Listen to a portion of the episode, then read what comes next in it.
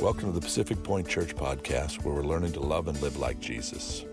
During this half hour, we're praying that God will direct, encourage, and speak to you. If you would like to partner with Pacific Point Church and our church plants, visit us at pacificpointchurch.com/give. At that same site, you can also watch and listen to previous sermons, read follow-up blog posts and extended notes, and even connect with Pacific Point Church on social media. We hope you're encouraged by today's message.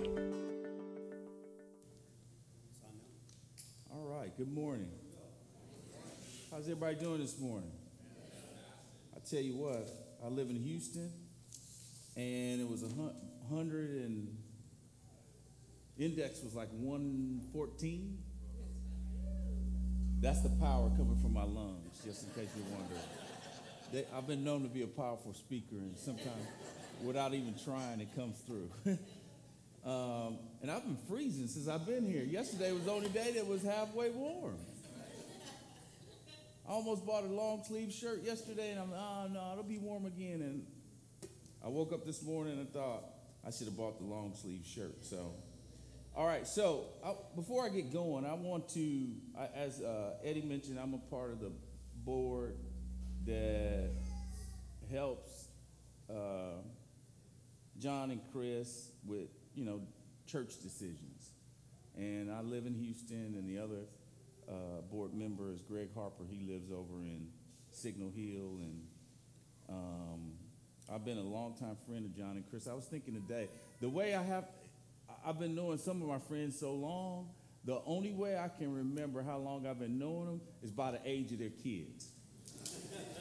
so I was thinking this morning, McKenna, how old are you? 25. So I've been knowing John and Chris about 28 years. Because, uh, you, you know, before McKenna was born, and um, actually they were married, I, I met John at an uh, athletes conference, and he was jogging. And back then he was in shape, he looked good. he used to be a little chubbier, and somehow he. Uh, he started doing that intermittent fasting and he looks better now. But they're on a six week sabbatical. Now, what that means is, and, and put it in perspective, the church I go to in Houston, our pastor's on a three month sabbatical. I always tell people, probably, I used to think, and just my opinion, and um, that pastoring and being the president are the two hardest jobs you could do. I mean, because you're n- never gonna have everybody happy, right? and so, so John has not only been pastoring, he's been bivocational. So he also works business too, and so he called me and said, "What do you think about me taking six weeks off?" I took a three-month sabbatical for a different reason. I took it because my family life needed to be readjusted, and um, I tell you what, it was probably the best thing for me. I made a decision to lay on the operating table and whatever God wanted to work out in my life, go for it. And He was digging deep. And um, I had no other distractions, nothing other than my family. I didn't do anything else. We went and visited churches, took it easy, you know, um, so forth and so on. So they're going to be taking a six week sabbatical. So I'm the substitute teacher for today. I have instructed Eddie, if anybody gets out of line, he used to be a professional leg breaker. and, I, and, and I've instructed him to take care of business. All right? So this morning, I don't speak a lot. I only speak for my friends. And it's rare I even speak for them. I try to talk them out of it. But actually, when I was in ministry, which I was in for about, I guess, 18 or 19 years, probably my greatest strength was public speaking my second one was probably uh, discipleship. I had a real discipline to meet with guys every week. And they would like it so much, they would be mad at me if I was either late or didn't show. Because they liked it so much because I would, I always had, I was t- telling Luke the, uh, just earlier, him and McKenna, I said, look, it doesn't matter how many people are in a meeting room, two or 2,000, I go for broke. You know, some guys, you, they walk in a room like, mm, a lot of empty seats, so they dub it down, right? I made a rule. I used to speak a lot in Oregon when I was in campus ministry. I'd go to some some youth pastor say, "Hey, because I was a basketball player. Come and speak to our youth, and I get there, and it's like five kids in a big gym. And I could just, you know, kind of, well, you know, God is good and blah, blah, blah. I, I made it a point. I would stand up on cheers. I would have booming voice. I would be sweating and preaching just like I was preaching at 5,000. And so I think there's such a important thing you need to get today, okay? That I'm not going to shortchange you. I'm going to give you the best I got. I don't do it a lot. Like I said, I only do it for friends. But, but, but certain messages are things that are just a part of my fabric over the, all the years of ministry. And one of them is my love for the church. And I, let, let me say this up front I have a better excuse than 99.9% of the people in the world to not go to church. Now you say, oh, oh, oh, what's your story, dude? I was a part of an organization and I was right in the inner working of all the chaos. I was part of the cleanup team. I had the dossiers, I could have reported people to uh, government organizations and they could have gotten in trouble, except for the organization or got it right. Pretty much went through a divorce.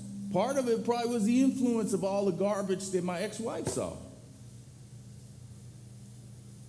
I've probably been in more church services than the oldest Christian in this room. Because in the summertime, I would go do youth camps and I would speak twice a day. And I would do eight weeks worth of youth camps. So think of how many services I've been to. I went to church every Sunday because I was in ministry, except for when I maybe was on vacation. Man, I got every excuse in the world I could say. I don't need to go to church. Do you realize I, I, I, transitioned out of ministry in 2007, and I bet you other than a vacation, I may have missed 10 church services since I've been out of ministry. 16 years. I bet I, I haven't missed more than 10. Because I think it's important to be a part of church. The title of my message today is Get Connected. I'm a big Southwest Airlines fan. That's pretty much what I take. Uh, if I'm going somewhere, unless Southwest doesn't go there, I just paid a little extra because really, all, when I pay 50 bucks more for a Southwest ticket, I'm really just paying for my two bags there and back. Because if I take another airline, I got to pay for the bags there and back. And so every time I get on, the first thing I do, how many y'all take Southwest Airlines? Okay, first thing you do is you put on that Wi Fi, don't you? And you get what? Huh? It says, Southwest Airlines, get connected. And they keep expanding it. Now you can text on there. So I get on there and I tell my wife she don't use WhatsApp that much. I say, hey, get on WhatsApp. Because I don't, I'm not an iPhone person. That just not who I am. I'm, I'm in my right mind and I don't want anybody owning me. But but you can watch movies, you can stream TV, you can uh, be online, you can work. One day I got to watch, uh, pay the eight bucks for the internet service, and I did some work online. But it's getting connected. Now, what I did see is three years ago when COVID hit and the pandemic was severe, and churches couldn't, people had to be within you know six feet apart. That church began to be online. Now, there's always been Christians who, quote unquote, their pastor was on TV. There's a lot of Christians who, Joel Osteen's their pastor, don't live in Houston. A lot of Christians who, T.D. Jakes their pastor, they don't live in Dallas. So it's not a new phenomenon that people now stream or call somebody a pastor and ain't got nothing to do with it. They ain't never shook their hand, they never gave them a hug, don't even know what they smell like.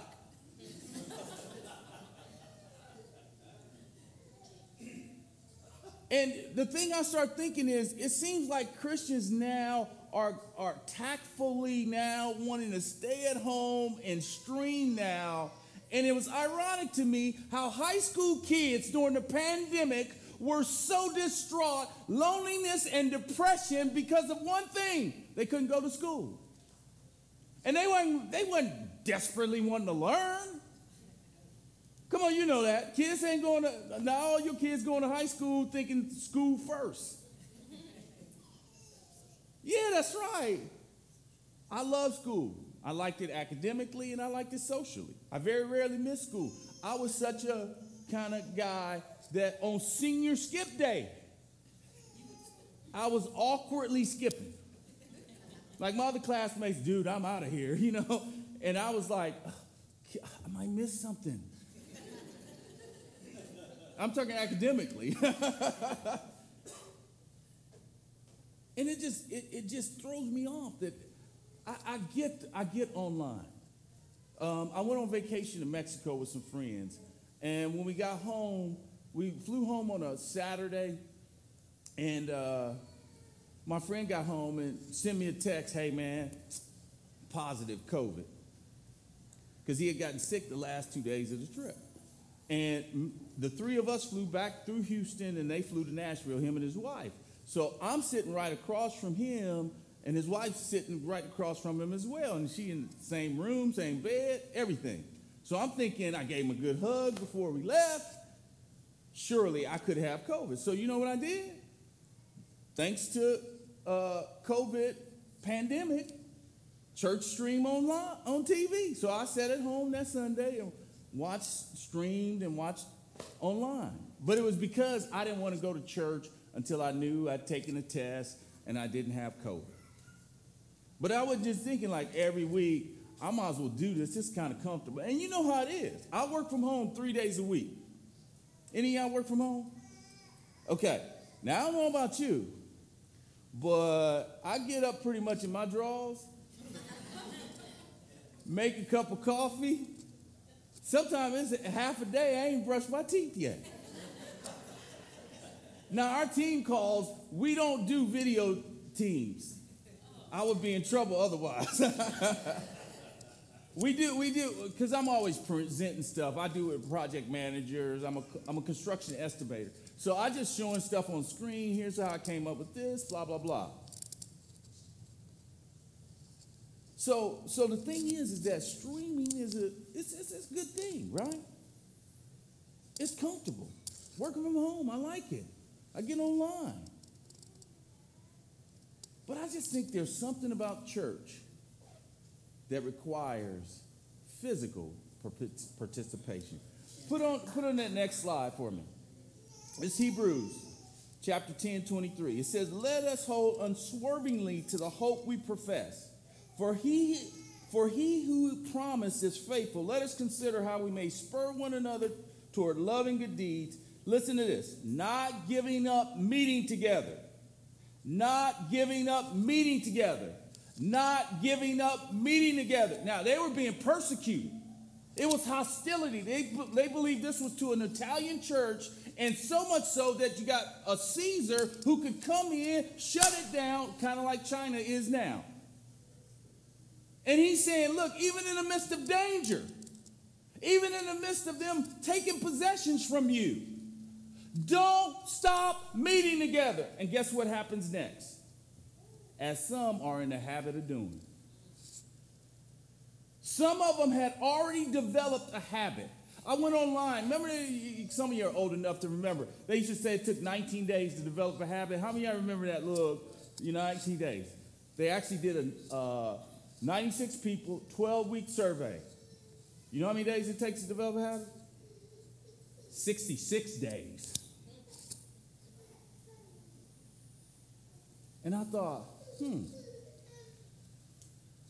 how many days does it take to break a habit? Depending on the habit, it could take anywhere from 18 to 254 days. The positive is if you if you create a habit of being in church and making it a priority, and I get it, man. My kids, I have four kids. Uh, the three younger ones were in AAU.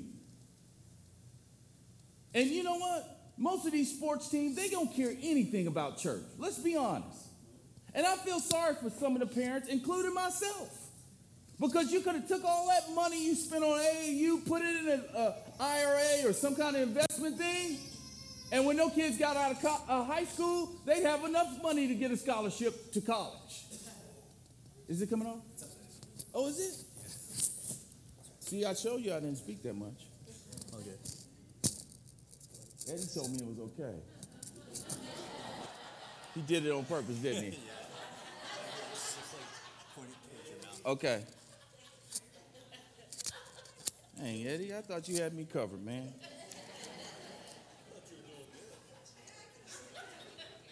Now I'm really gonna ramp it up. no. So, and, and again, you don't have to have worry about me speaking too long because I'm, I'm older than I look. I'm 59 years old. So that means I obviously watch all those enlarged prostate commercials. And uh, I, I'm not to be up here so long because I'm sure I'm to have to go to the bathroom at some point.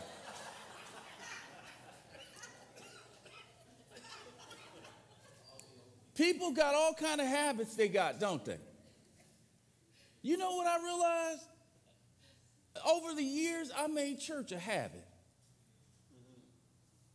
Come on now. Some of you made church a habit. And you feel awkward sometimes because you meet so many Christians, it's not a habit. It's an optional choice. It's part of the buffet opportunity with God. And if you choose to utilize it, well, okay. Somehow I saw it as a priority. And I believe God, in His Word, communicates that. Psalm 92. It's the psalm, it's really a song, and it says, For the Sabbath. As I read that, I began to think, wait a minute. Did they even have problems with people not wanting to come to the temple, the house of God, even in ancient Israel? So much so that they had to write a song to give them a hint. I'm not going to read it all, but it's, it's real beautiful. It starts with It's good to praise the Lord and make music to your name, O Most High, proclaiming your love in the morning and your faithfulness at night. And I'm going to drop down to, I believe, the most important part. He says, verse 12, the righteous will flourish like a palm tree. They will grow like a cedar in Lebanon. Planted, everybody say planted. Everybody say planted. Planted in the house of the Lord. They will flourish in the courts of our God. They will still bear fruit in, old, fruit in old age, and they'll stay fresh and green, proclaiming the Lord is upright. He's my rock, and there's no wickedness in him. I'm so glad the psalmist used an inanimate object versus saying Abraham. Because you know what we're going to think? Oh, Abraham was blessed. We got some of the prosperity stuff. Oh, he had a all kind of men servants and maid servants. He had all kind of cattle. Dot dot dot dot. I'm glad he didn't use Solomon, who had so much. He had so much gold that silver was like dust. He had 700 wives and 300 concubines. I'm glad he didn't use Solomon. He used a tree. And he said, This healthy tree the reason so healthy, it's planted, it's rooted. And I wonder why so many Christians go in and out, up and down, because they never get connected. They never plant themselves in a church, and they never get the relationships they need to grow in God. Turn your neighbor and say, I know he's not talking to you. This concept of the house of God, the concept of the house of God didn't start here. It actually was in a prophetic or a futuristic dream that Jacob had. Jacob, the, the father of faith is Abraham. He had a son, Isaac, and Isaac had two boys, Jacob and Esau. Jacob is, is a con guy, he's shady as heck. His name, Jacob, means deceiver. So be careful about naming your kid Jacob. and then wondering why he be so shady. so Jacob goes to his dad, about to die, cons his dad out of his brother's birthright. The birthright was the older son got the double portion.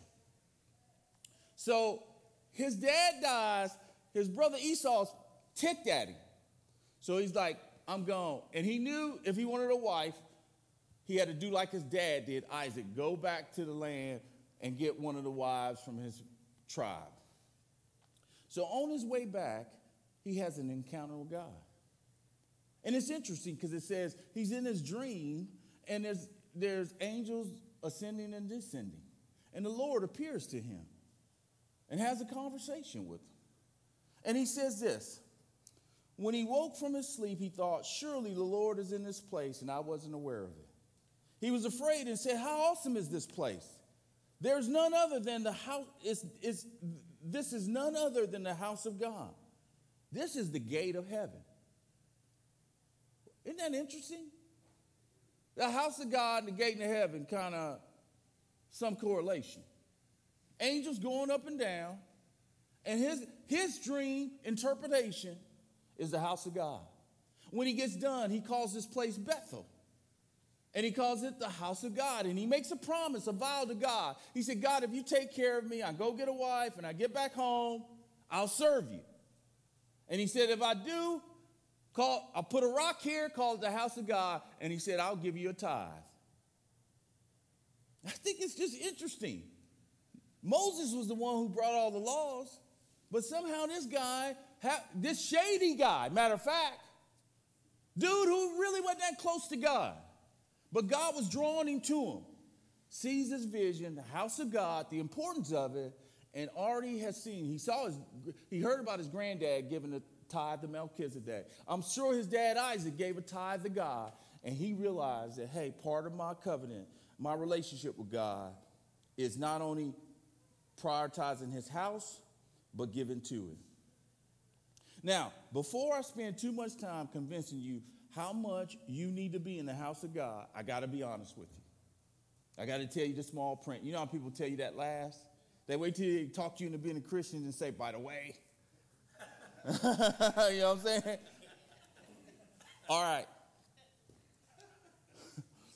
Remember being in high school? You guys, mostly for you guys. Not the women, I guess maybe women might happen, but for guys, this was the notorious don't do it, dude. Some girl comes up to you and say, my, my, name, my name is Daryl, but in my high school, among my black friends, it was Daryl. Daryl.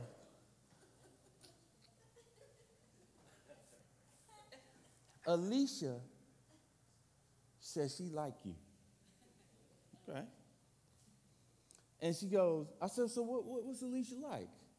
Oh, she's got a great personality.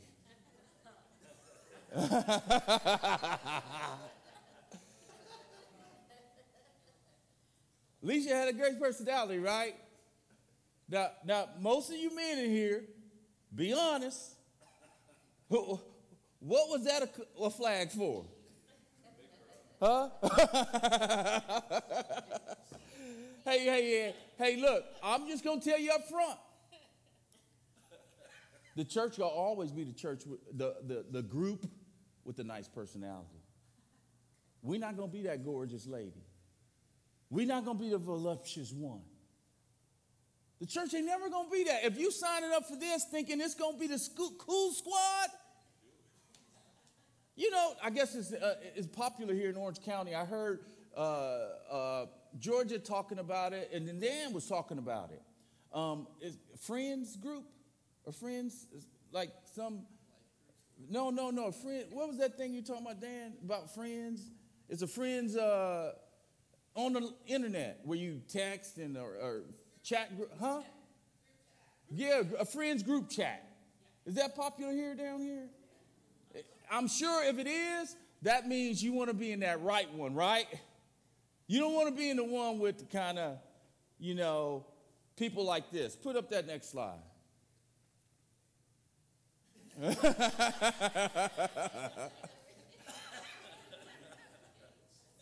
There's dudes in the church like Uncle Rico. Put up the next slide.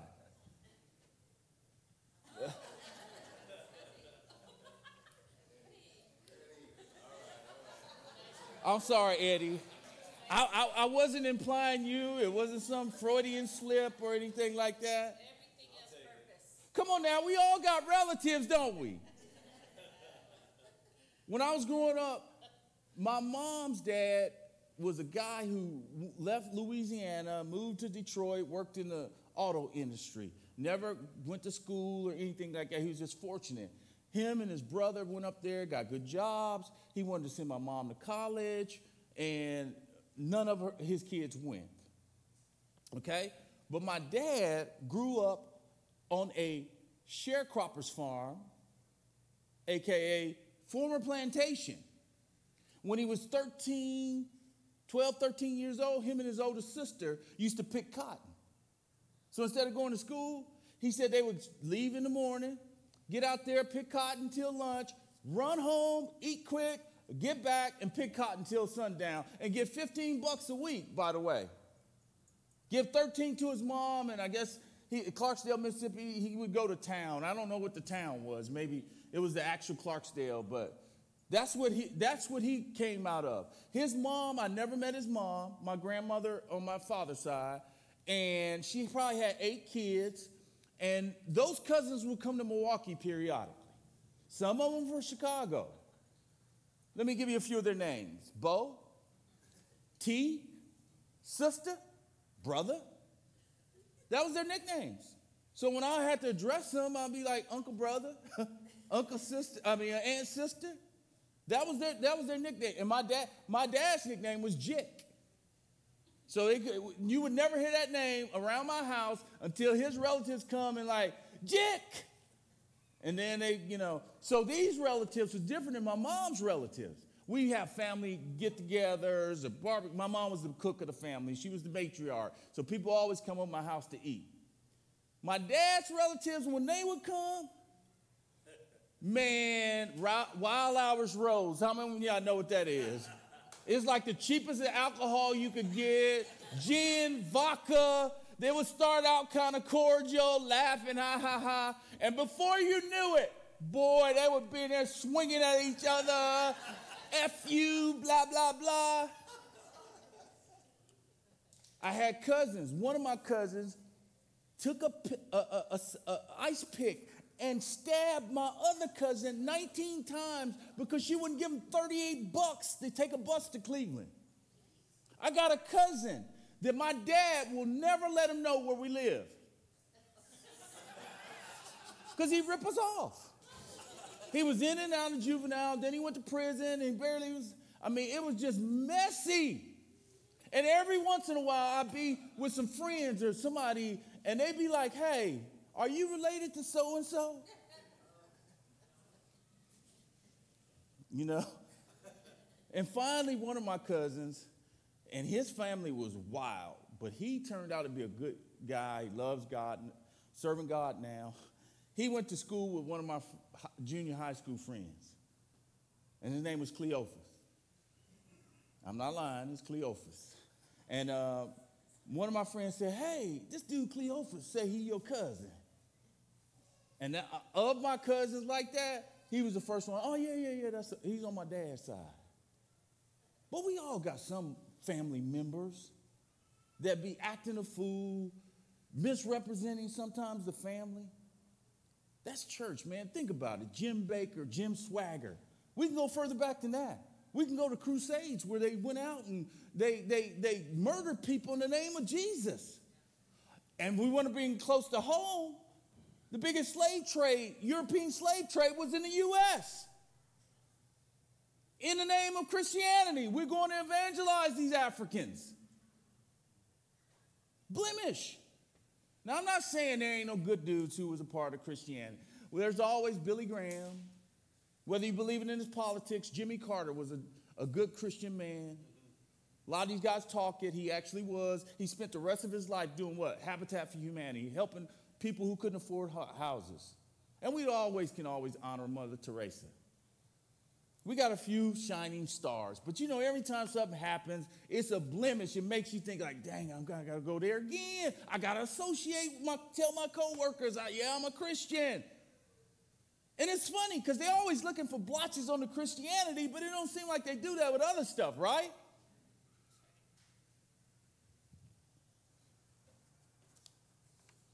I'm not going to sell you that church is french fries. I put in my note, it's broccoli. And then I changed it and wrote out beets. you need it. Matter of fact, you need it so much that they selling it now in powder so it can help your uh, circulation and blood pressure. Church ain't never gonna be the Ferrari, Porsche. It's just a good Honda. It ain't the Air Jordans, more like the Chuck Taylors. Now, I'm going to give you three things to consider in regards to why I think it's important in the life of a believer. First one is it's a place of spiritual growth.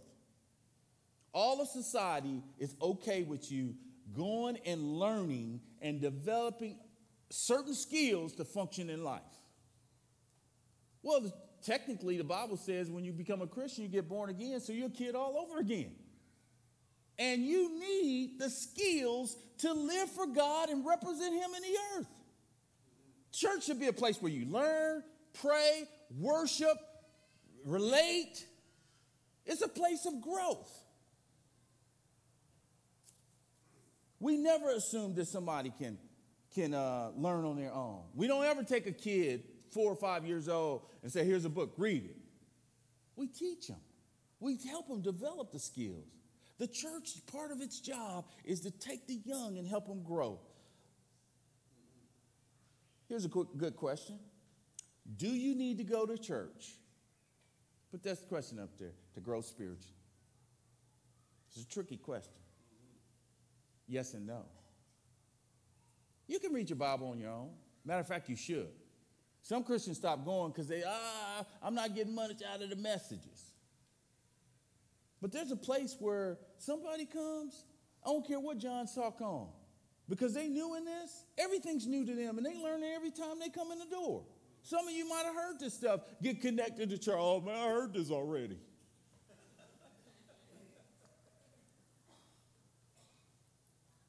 you know, it's interesting. Physically, it's easy to measure our growth, isn't it?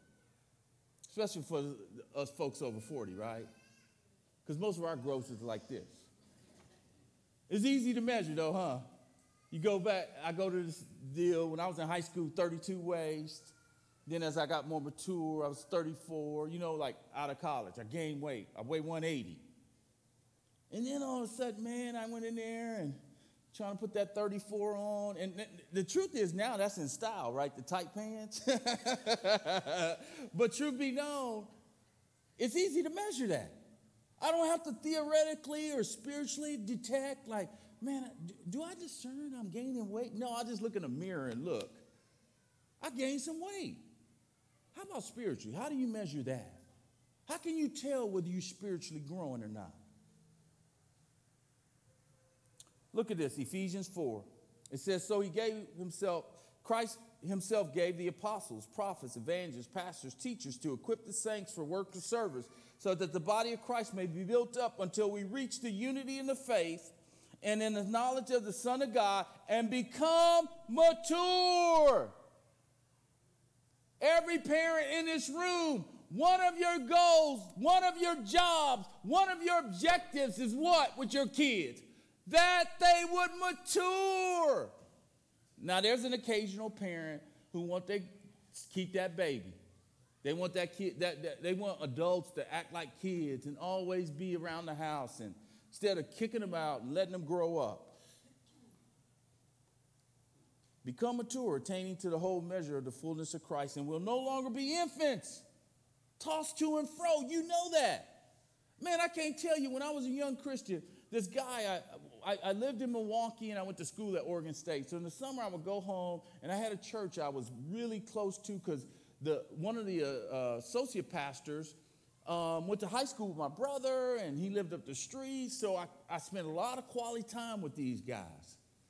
And um, one time he baited me and I bit and I was embarrassed later. He said, You know, you know the scripture, the Lord help those who help themselves, right? You know that scripture, right? Huh? How many of y'all know that scripture? There ain't no scripture. no, I thought it was too. And he said, No, brother, that ain't in the Bible. That's just a good saying. And I, but they taught me like, hey, when you're young, you, you get you can get sideswiped anytime. I remember one time being on the bus coming home from work, and dude was playing three card Molly, where you got cards and one of them's red and two are black, and he's flipping them, and I'm watching him kill guys, and, some dudes are winning, and and and then I'm like, so I had a little cash in my pocket, maybe ten or twenty bucks. Dude flipped it. He pulled up one card, said, "Tell me what a black card is." And I'm like, oh, this is easy money. I put that 10 on the table. Pop! It was red. And he took my 10, and I'm like, I'm done with that. you ain't got to worry about me gambling no more. I did win a bet the other day. We really didn't get paid. Dan and I played David over here and John in golf. We won, and it was supposed to be what? Buy dinner?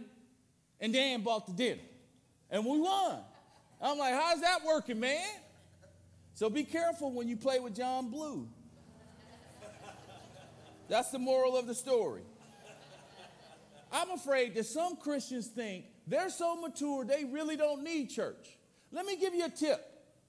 It says that we're helping infants to become mature.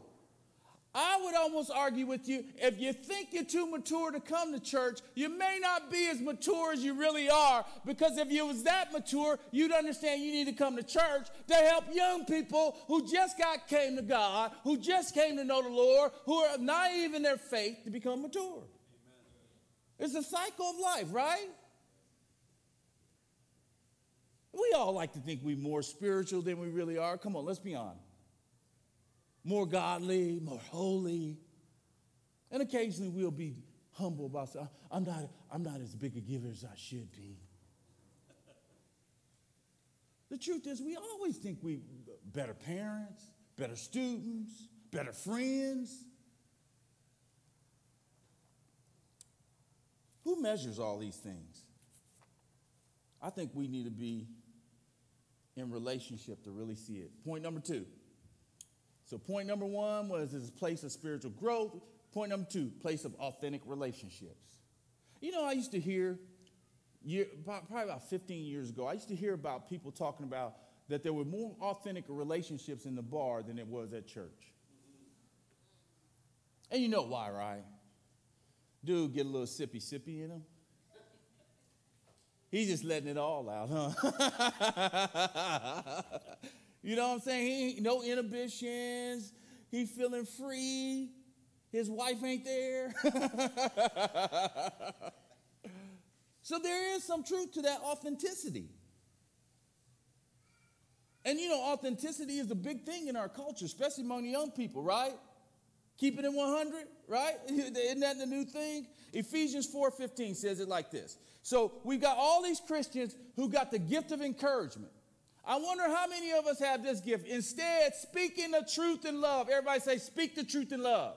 Truth in love. Turn to your neighbor and say, speak the truth in love. love. See, you're saying it kind of soft because you got that encouragement gift, right? You don't want to ever tell nobody some truth, do you? Truth hurts sometimes, right? Yeah. Think about it. You you thinking you looking good, right? You at work. Or say I'm getting ready to go with Dan. We're going to dinner, and I show up, and I'm thinking, yeah, okay, my guy Dan. I made sure I cleaned up and was looking okay. And the first thing he says to me is like,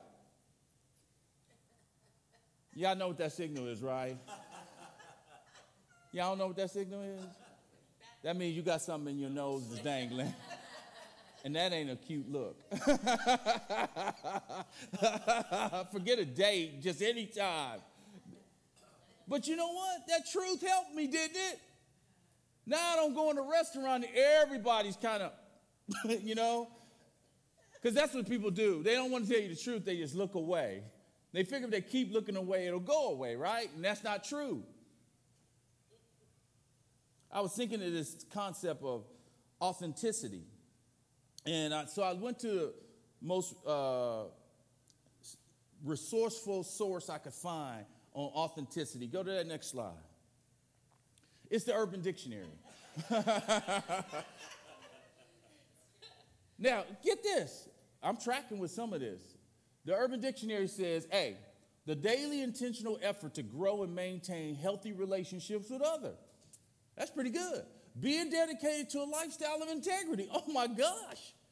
Three, honest effort, no malicious motives. You can jive with that, right?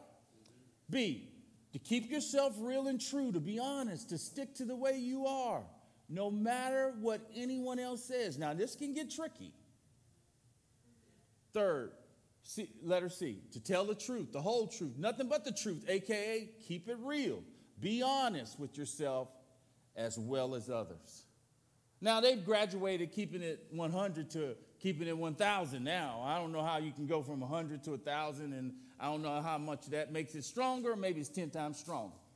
Now, the problem I have with letter B is that now authenticity is a word for I need to be true to myself, and because I'm not happy, I can divorce you.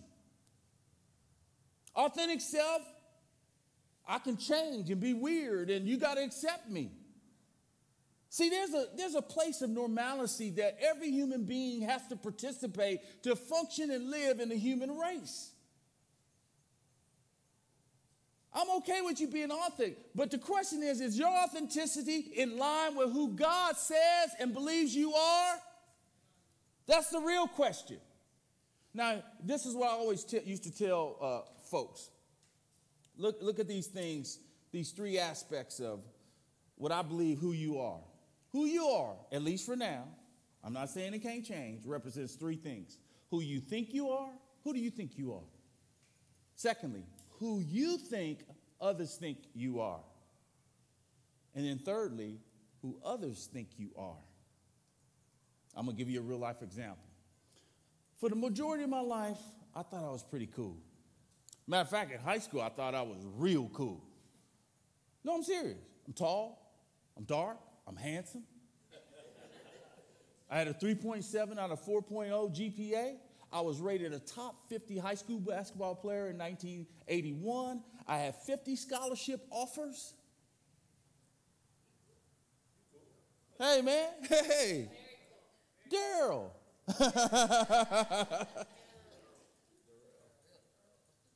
So when I got in my 50s, I was talking to guys from my hometown and one of my college teammates. My closest friend in high school, who was joking with me, gave his life to God. We were talking about something else. And he said, You know, man, he said, uh, when you first came to middle school, I, uh, I, I, I was like, Who's this nerdy dude? Because I didn't wear contacts back then, I wore glasses.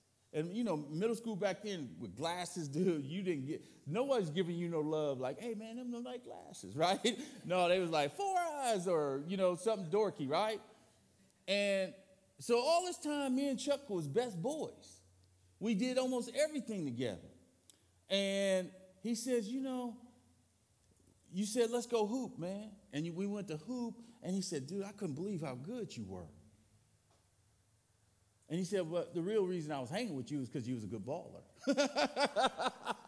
now, all this time, I'm thinking I was cool. Then this other guy, he, he's a legend in our hometown. He died last year. He said the same thing. These dudes used to be smoking weed, drinking 40s, and I was like talking like a nerd. Uh, you know, they would call me white boy because I spoke proper English, living in the hood. But I was the guy. I was the hooper. I mean, you can't be top 50 in the country if you couldn't play. But I thought these dudes thought I was cool. Then one of my college teammates was talking to me about the same stuff. And then finally, I had to reconcile the three. I thought I was cool. I thought others thought I was cool. But they didn't think I was cool. So guess what? I'm not really cool, am I? Because the three don't reconcile. So you know what I did? 50 years old, got honest with myself, looked in the mirror, and said, dude, let's be honest. You're a hybrid. Half jock, half nerd. And you just need to accept it. So I dress cool, but deep down inside, you know why John's got me on the board? Because I'm a nerd.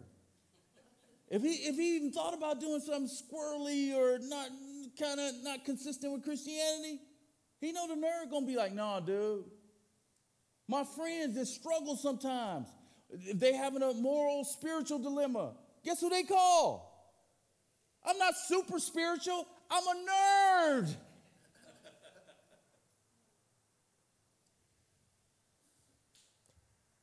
I need other people, and you need other people to help you assess where you are in life and where you are spiritually. And that's what authentic relation. Authentic relationship take two things: authentic people and authentic conversations. Socrates said, "The uninspected life is not worth living."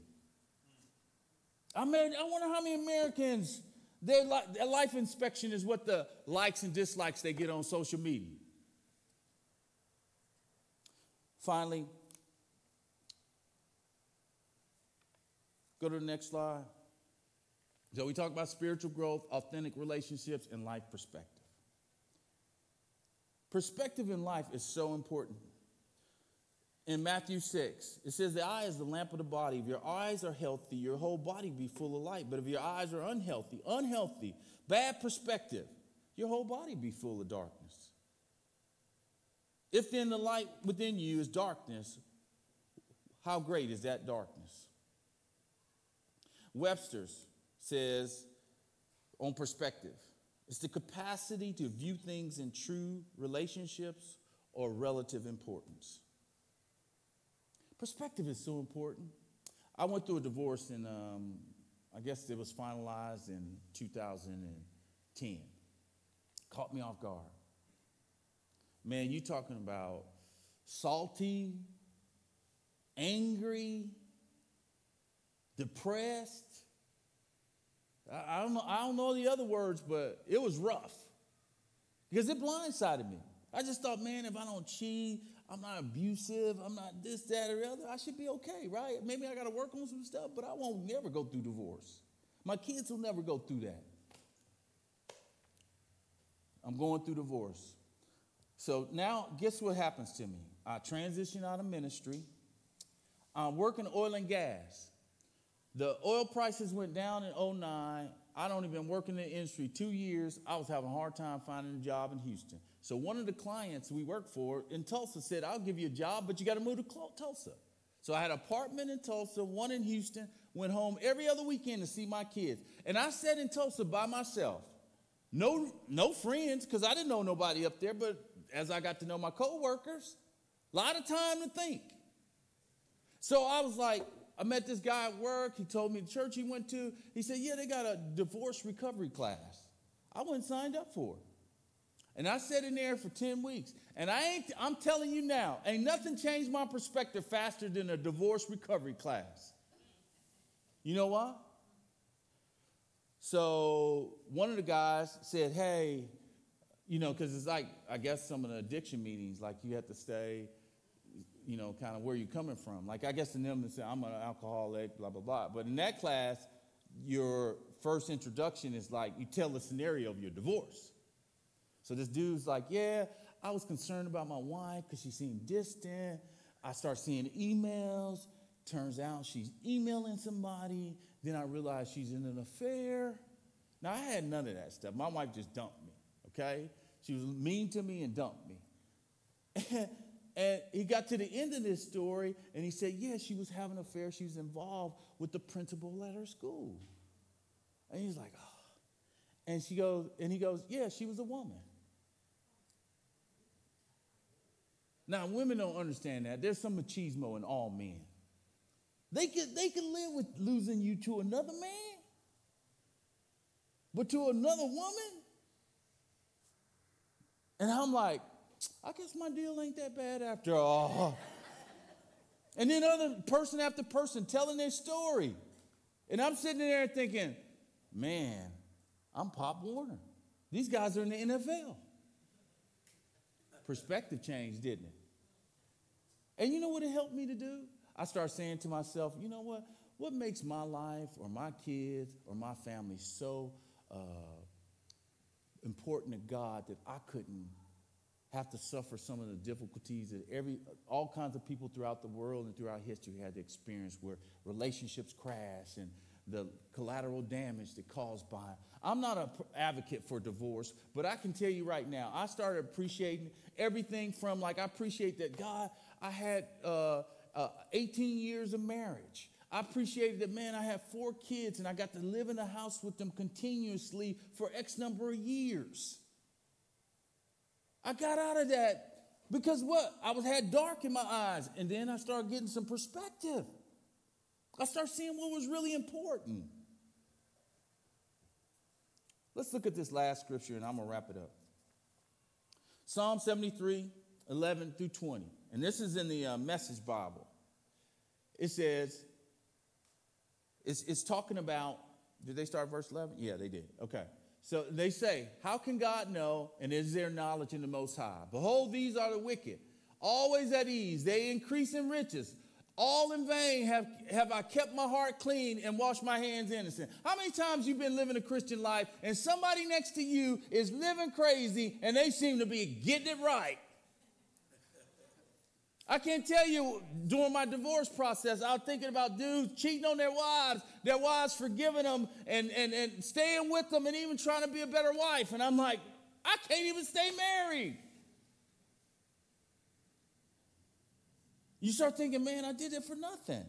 For all day long, I've been stricken and rebuked every morning. If I had said, I will speak thus, I would betray the generation of children. But when I thought to how, how to understand this, it seemed to be wearisome to me. Until I went into the sanctuary of God, then I discerned their end, and truly you set them in a slippery in slippery places. You make them to fall to ruin. How they are destroyed in a moment and swept away, utter, swept away utterly by terrors, like a dream that when one awakens, O oh Lord, when you rouse yourself, you despise them as phantoms. And then, the next, it's one more slide. Oh, I put the wrong slide in there. Most important one. It says, Till I entered the sanctuary of God, then I understood their final destiny. You know, like going to a funeral starts making you think, man, I'm gonna die. Because sometimes we get fooled into believing we ain't gonna never die. People we love ain't gonna never die. We're gonna die. Two things that happen. If you, li- if you live, they say you're going to pay taxes and you're going to die. We're going to die. Ain't no getting around it. If you're in this world today, you're going to die. And it's not like a funeral to give you that perspective. You see that person in that casket or cremated or whatever, however it goes. You got just a picture of them and, and memorializing them. I'm going to read it to you from the message Bible. It says, What's going on here? Is God out to lunch? Nobody tending the store? The wicked get, every, get, the wicked get by with everything. They've made it, piling up riches. I've been stupid to play by the rules. What has, got, what's, what has it got me? A long run of bad luck? That's what? A slap in the face every time I walk out the door? If I should given a talking, uh, if I had given in and talked like this, I would have betrayed the, the, your children, your dear children. Still, when I tried to figure it out, all I got was a splitting headache. You know, sometimes you just like, dang, I don't get this, God. I'm trying to do the right thing. I'm trying to get you, you. I'm just telling you. You see people all around you, and they got this stuff going on, and you say to yourself, "Man, what about me?" Church helps you keep that perspective. Come here. You sing about God. You see people who love God or who tr- at least trying to walk with God and be a Christian. They not all got it together. If they do something stupid, you going to do something stupid too. But it's the perspective.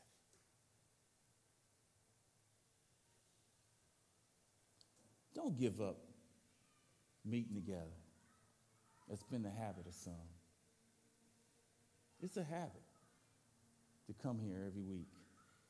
It's a habit to make it a priority in your life. But I tell you what, you'll grow.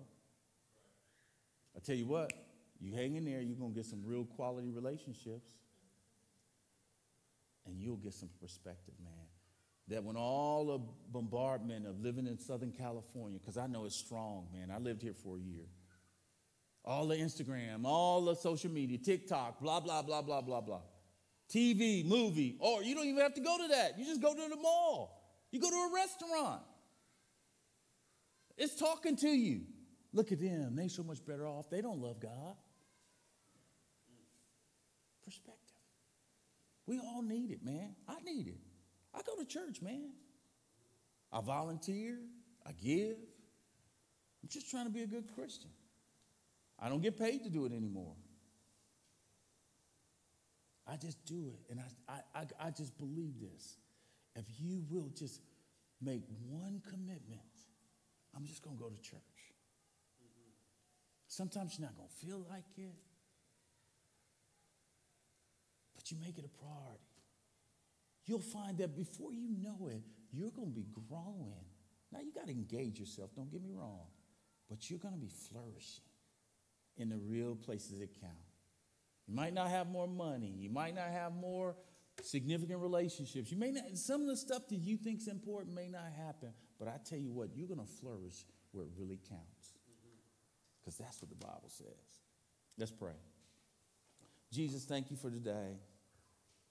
I so appreciate uh, your heart for Pacific Point. I thank you for John and Chris. I pray they have a, a real restful time, Lord, that they would. Have a great experience, Lord, of rest, rejuvenation, and, and recalibrating, God. Pray for the church that they would be steady, that they would see the importance of them being here and connecting. And yes, Lord, we know we can't do it every week, but boy, we'll make it a priority. God, I pray for the leaders, Lord, that they would lead well, Lord, and Lord, the grace would be on all those who serve, Lord and every young believer who's just learning and trying to figure this Christianity stuff out, God, that they would grow even in these next six weeks, Lord, that John and Chris would come back and see growth in their lives, Lord. I thank you, Lord. Bless you, God. Amen. Amen. Hey, uh, I want to release you now. If you want to stand to your feet and uh, for communion, um, I know that there's four communion stations. Obviously, communion is a part of the Christian experience, part of being here in the service. Is he going to do a song first, or is he? Okay, all right. So I should have had Eddie do this, but uh, I was trying to make life easy on Eddie. I wasn't trying to avoid having cousin Eddie come up to the front again. but I appreciate you all. Hey, look, I want to thank you for coming. California, you can do a lot of stuff on Sunday, right? Beach is calling your name right now, isn't it? And uh, but come, because I think it's important in your life, and it's important to God as well. So, all right, thanks so much, folks.